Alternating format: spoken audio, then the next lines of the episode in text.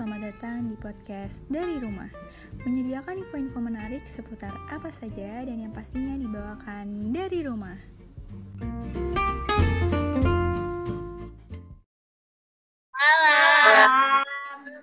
Hai semuanya, jadi gimana nih kabarnya? Masih pada sehat semua kan? Sehat. Masih pada sehat. Jadi teman-teman semuanya uh, mungkin pada uh, nanya, ini tuh buat apa sih podcastnya gitu. Nah aku mau kasih tahu dulu tujuan aku bikin podcast ini. Jadi tujuan aku bikin podcast ini karena aku tuh mau sharing-sharing aja sih sama kalian terkait pandangan kalian tuh gimana sih sama sikap-sikap masyarakat Indonesia sekarang tentang pandemi COVID di masa adaptasi kebiasaan baru. Nah, sebelumnya nih kita perkenalan diri dulu ya. Teman-teman, kenalin nama aku Ica. Oh, halo, nama aku Pasya. Nama aku JJ. Nama aku Adinda. ya, nama aku Zenita. Hai semuanya. Oke, jadi aku mau nanya dong, nih mau kepo-kepo. Kalian tuh, walaupun kita tuh selama pandemi itu kebanyakan di rumah, tapi kalian tuh ngerasa nggak sih ada hal positif gitu selama kita tuh di rumah? Apa aja tuh hal positif yang kalian rasain? Aku, kalau aku, uh, hal positif yang aku rasain itu, uh, yang pertama, uh, lifestyle aku tuh jadi sangat teratur gitu loh. Kalau untuk aku pribadi, uh, jadi lebih sehat gitu. Pertama dari pola makan kan jadi lebih, apa ya, apa yang masuk ke dalam tubuh tuh kan ketahuan ya karena masaknya dari rumah. Soalnya udah jarang keluar jarang jarang makan di luar jarang jajan juga karena untuk uh, ngekontrol makan gitu. Terus udah gitu karena sekarang lagi pandemi kan harus jaga imunitas nih. Jadi lebih rajin buat minum-minum kayak vitamin segala macam gitu. Terus udah gitu juga uh, kalau aku pribadi itu jadi punya waktu untuk olahraga juga nih untuk nyempetin olahraga yang sebelumnya tadi nggak ada waktu sama sekali untuk olahraga jadi ada. Sama waktu tidur aku itu jadi malah selama pandemi itu jadi lebih teratur gitu. Jadi kayak tidur jam 10 bangunnya jam setengah enam kayak gitu. keren banget.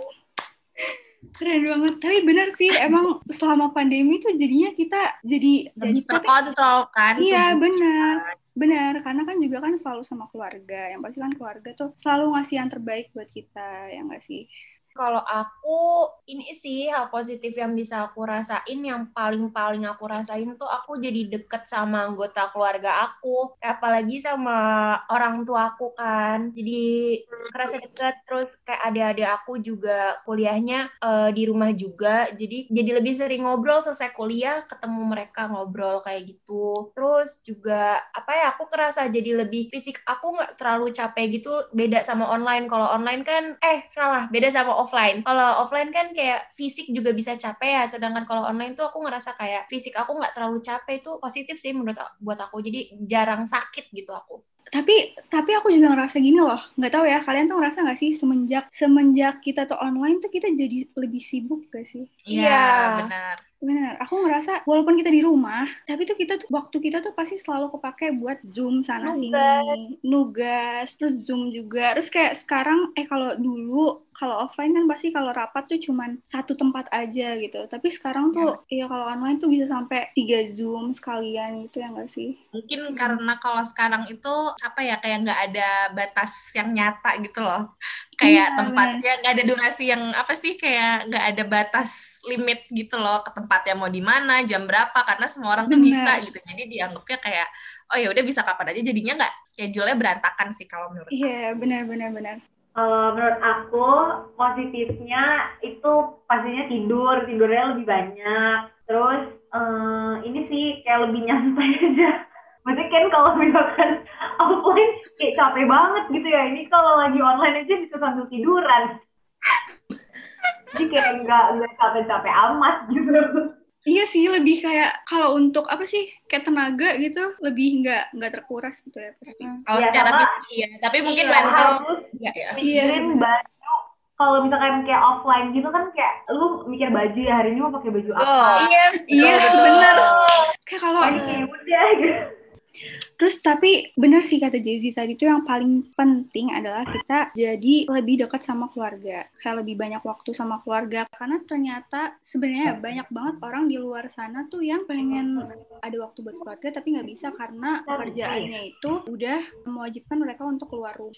Nah ngomong-ngomong nih, sekarang kan kita udah masuk adaptasi kebiasaan baru. Nah semenjak dilaksanain kebijakan ini, kalian ngerasa nggak sih masyarakat Indonesia tuh jadi berubah dalam menghadapi COVID. Kayak ngerasa lebih santai dan seakan-akan adaptasi kebiasaan baru ini tuh merupakan pertanda bahwa COVID ini tuh udah selesai. Kalian tuh ngerasa gimana? Kalau aku sih ngerasanya uh, pas awal-awal tuh pas lagi heboh-hebohnya kan ada panik buying segala macem kan nyampe uh, mie instan tuh nyampe habis kosong di apa supermarket segala macam terus masker juga habis, hand sanitizer habis, kayak itu tuh jadi apa ya kayak komoditi yang langka gitu kan. Terus seiring berjalannya waktu, orang-orang orang tuh mungkin udah jenuh kali ya sama uh, apa udah di rumah aja segala macam terus pas PSBB dilonggarkan juga orang-orang tuh kayak seolah-olah mikir corona tuh udah nggak ada gitu. Jadi orang-orang udah mulai keluar udah pada main ketemu lagi segala macam padahal kan PSBB dilonggarkan kan kalau menurut aku sih emang diperlukan karena uh, roda ekonomi perlu berputar kan. Tapi orang-orang tuh mikirnya kayak oh udah udah mall udah dibuka tempat makan udah dibuka. Orang-orang tuh juga jadi mikir kayak oh udah bisa nongkrong lagi. Karena emang wadahnya juga udah ada gitu kan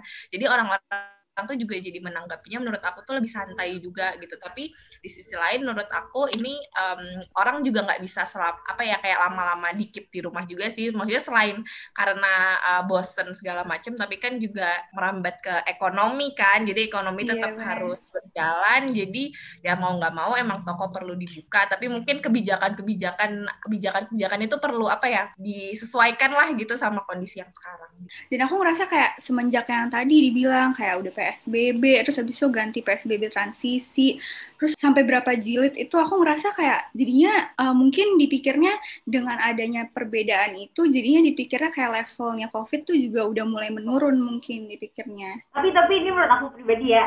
Oke.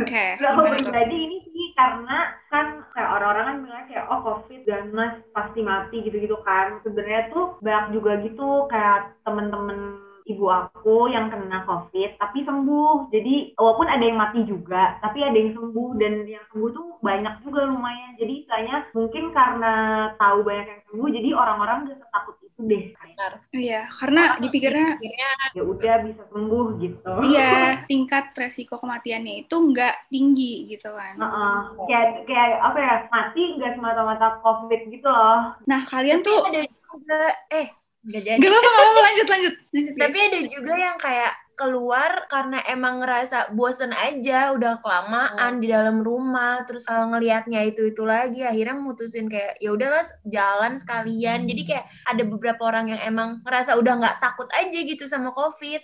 Betul. Ngerasa virus ini sebenarnya udah nggak ada gitu ya. Mereka pakai masker ya asal aja pakai masker karena nurutin formalitas. iya formalitas nurutin pemerintah kayak gitu. Aslinya nggak takut karena ngerasa juga apa sih ini kok lama banget kayaknya di kuarantin? Kayak gitu.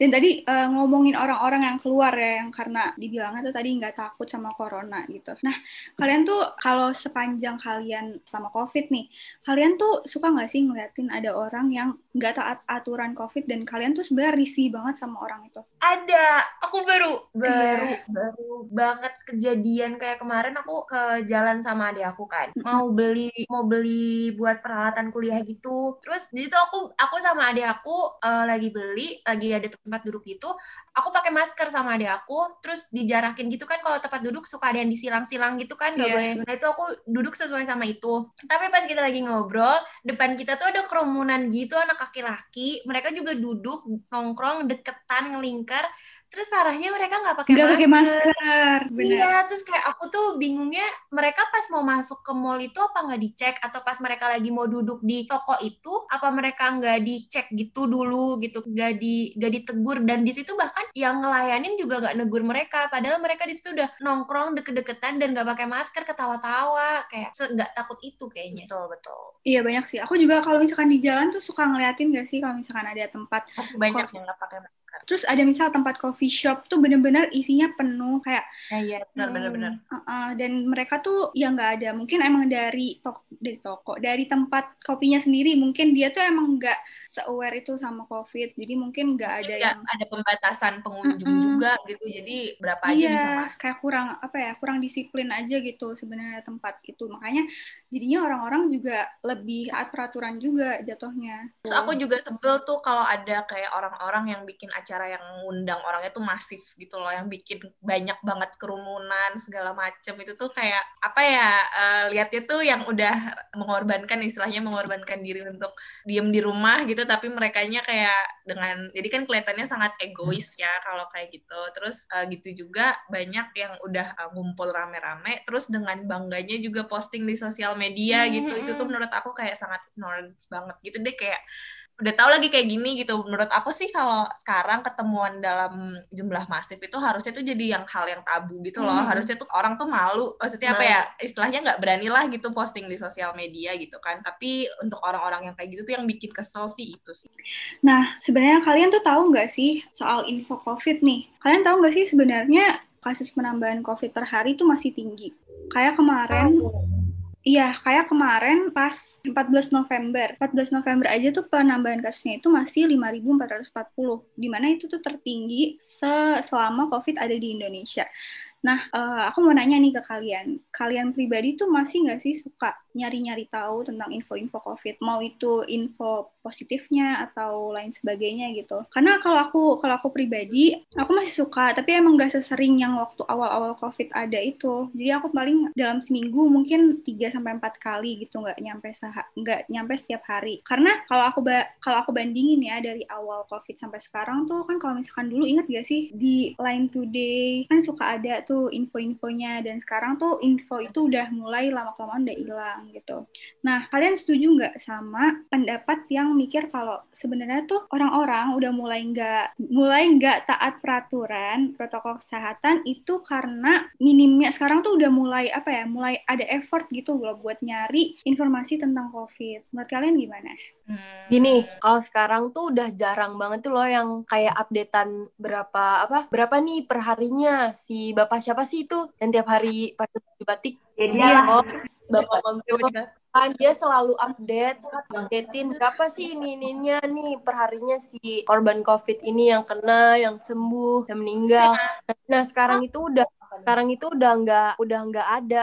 Jadinya tuh apa namanya ya jadi orang jadi pada juga nggak nggak peduli gitu sama berita terbarunya padahal makin parah gitu kan. Gitu sih sebenarnya. Harusnya dari pemerintah pemerintah tuh masih masih mau ngupdate gitu loh di TV sekarang kan cuma berita-berita berita-berita dari berita medianya aja. Sebenarnya sekarang di berita tuh juga masih ada tapi nggak semasif dulu. Nggak sesering Hmm. iya nggak sesering. Kalau menurutku malah kayaknya orang-orang juga udah bosen karena ya benar. sebelumnya aku bilang kayak kok ini nggak kelar-kelar ya jadi udah ya udahlah udah males cari infonya toh juga nggak nggak selesai-selesai kayak Hmm. gitu Menurut- ada iya. orang yang mikir kayak gitu orang juga udah nggak terlalu kayaknya udah nggak terlalu aware juga sih kayak kadang tuh bahkan aku tuh lupa kalau di luar tuh ada sesuatu yang terjadi gitu karena emang udah nggak nyari-nyari lagi di berita pun juga nggak nggak terlalu sering di apa ya diberitakan kalau misalnya uh, paling yang ngeberitain itu juga kayak dari emang channel-channel TV berita gitu yang dari uh, TVRI boleh disebut gak? Dari TVRI. Enggak, TVRI itu kan yang dari Satgasnya itu kan di Iya. TVRI itu biasanya. Paling tuh itu doang yang emang kayak terus-terusan update. Sedangkan menurut aku orang-orang tuh udah nggak nonton TVRI, anak muda gitu ya apalagi. Jadi aku juga kalau misalkan aku biasanya uh, lihat dari CNN juga. Nah di Hmm. CNN juga itu udah nggak ada sih notif-notif. Biasa kan tiap hari itu ada selalu notif-notifnya. Dan sekarang udah nggak ada karena udah tenggelam sama berita-berita baru juga gitu. Ini orang dikasih tahu banyak yang ini juga nggak takut dah. Karena menurut aku juga orang udah jenuh gak sih kayak ya udahlah. Maksudnya kayak apa ya rasa jenuh itu mengalahkan rasa takut gitu jadi. Nah, WHO sendiri kan memprediksikan vaksin COVID ini uh, bisa Oh, terlaksana ingat deh. paling cepat 2021. Nah, berarti kemungkinan ya tahun depan kita udah mulai ngelaksanain aktivitas seperti biasa. Nah, kira-kira nih kalian kalau misalkan udah bisa ngelaksanain aktivitas seperti biasa, kalian mau ngapain dulu nih setelah Aku. Oke, ngapain tuh?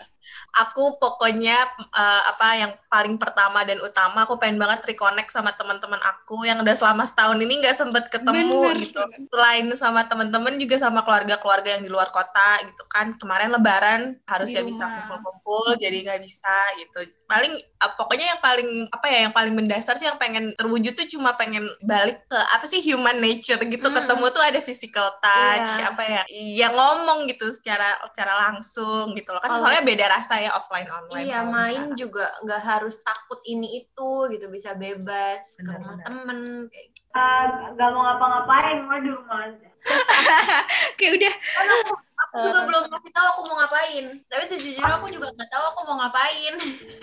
karena ini gak sih jangan bilang lo semua udah pada mulai betah karena kalau gua kalau gua dari dulu emang betah cak Iya, kalau kalau gue juga, kalau gue tuh emang anaknya anaknya rumah banget gitu loh. Jadi kalaupun gue mau main sama temen ya pasti mainnya tuh ke rumah temen bukan ke mall atau kayak gimana. Jadi kayak pas masuk pertama kali covid gue ngerasa yang lain pada heboh gak bisa ketemu temen gak bisa nongkrong gue kayak biasa aja karena gue lebih nyaman di rumah. Hmm, ya. Ada juga sih orang yang seperti itu. Iya. Tapi Dinda setuju kan sama gue? Tujuh bingung. Tuh Dinda setuju sama gue. Karena banyak loh gue gue juga suka lihat gitu loh kalau misalkan udah dibilang kan katanya tahun depan itu ada kemungkinan kita tuh ada gak mau gua bilang ke nyokap gua jangan izinin gitu. Gitu kan? Kan katanya itu atas izin orang tua iya kan. benar-benar. Ada tiga lah aku bilang ke ibu aku bun jangan izinin ya tapi terus deh gue males tahu on offline eh oh iya gue jujur gue males offline gue nggak mau kuliah offline gak tau kenapa Kalau aku sih kuliah maunya offline, u- eh, tapi ujian online. Tapi lain. kadang ada ada hal yang lo butuhin kalau offline apa on offline juga tuh butuh gitu. Kalau online tuh jadinya nggak ini nggak apa namanya efektif banget malah. benar contohnya praktikum Ya, praktikum Bener-bener. iya Ini aku juga pengen banget kayak ke tempat-tempat apa ya jalan-jalan ke tempat ya, maksudnya pengen nongkrong tanpa rasa bersalah gitu loh ketemu teman-teman di luar tanpa harus was-was kayak ih kan nggak boleh ketemu orang gitu. Oke, semoga eh, keinginan kita masing-masing itu tercapai tahun depan lah ya. Amin. Amin ya robbal alamin. Nah, oke karena eh, podcastnya udah selesai, jadi aku mau eh, ngingetin nih buat kalian, teman-teman yang lagi dengar podcast ini ataupun kalian-kalian semua yang lagi sama aku sekarang. Nah, sekarang ini kan kita udah eh, masuk ke adaptasi kebiasaan baru. Walaupun udah masuk kebijakan ini, tapi kita harus tetap sama-sama jaga diri sendiri karena COVID ini masih belum selesai. Jadi buat teman-teman semuanya, tolong tetap jaga kesehatan. Terus jangan lupa buat tetap terapin 3M-nya dalam kehidupan sehari-hari. Mau uh, pakai masker, cuci tangan, jaga jarak. Terus juga jangan lupa buat patuhi protokol kesehatan yang pasti terapin etika batuk dan juga jangan lupa untuk tetap ngeliat info-info COVID yang ada di Indonesia.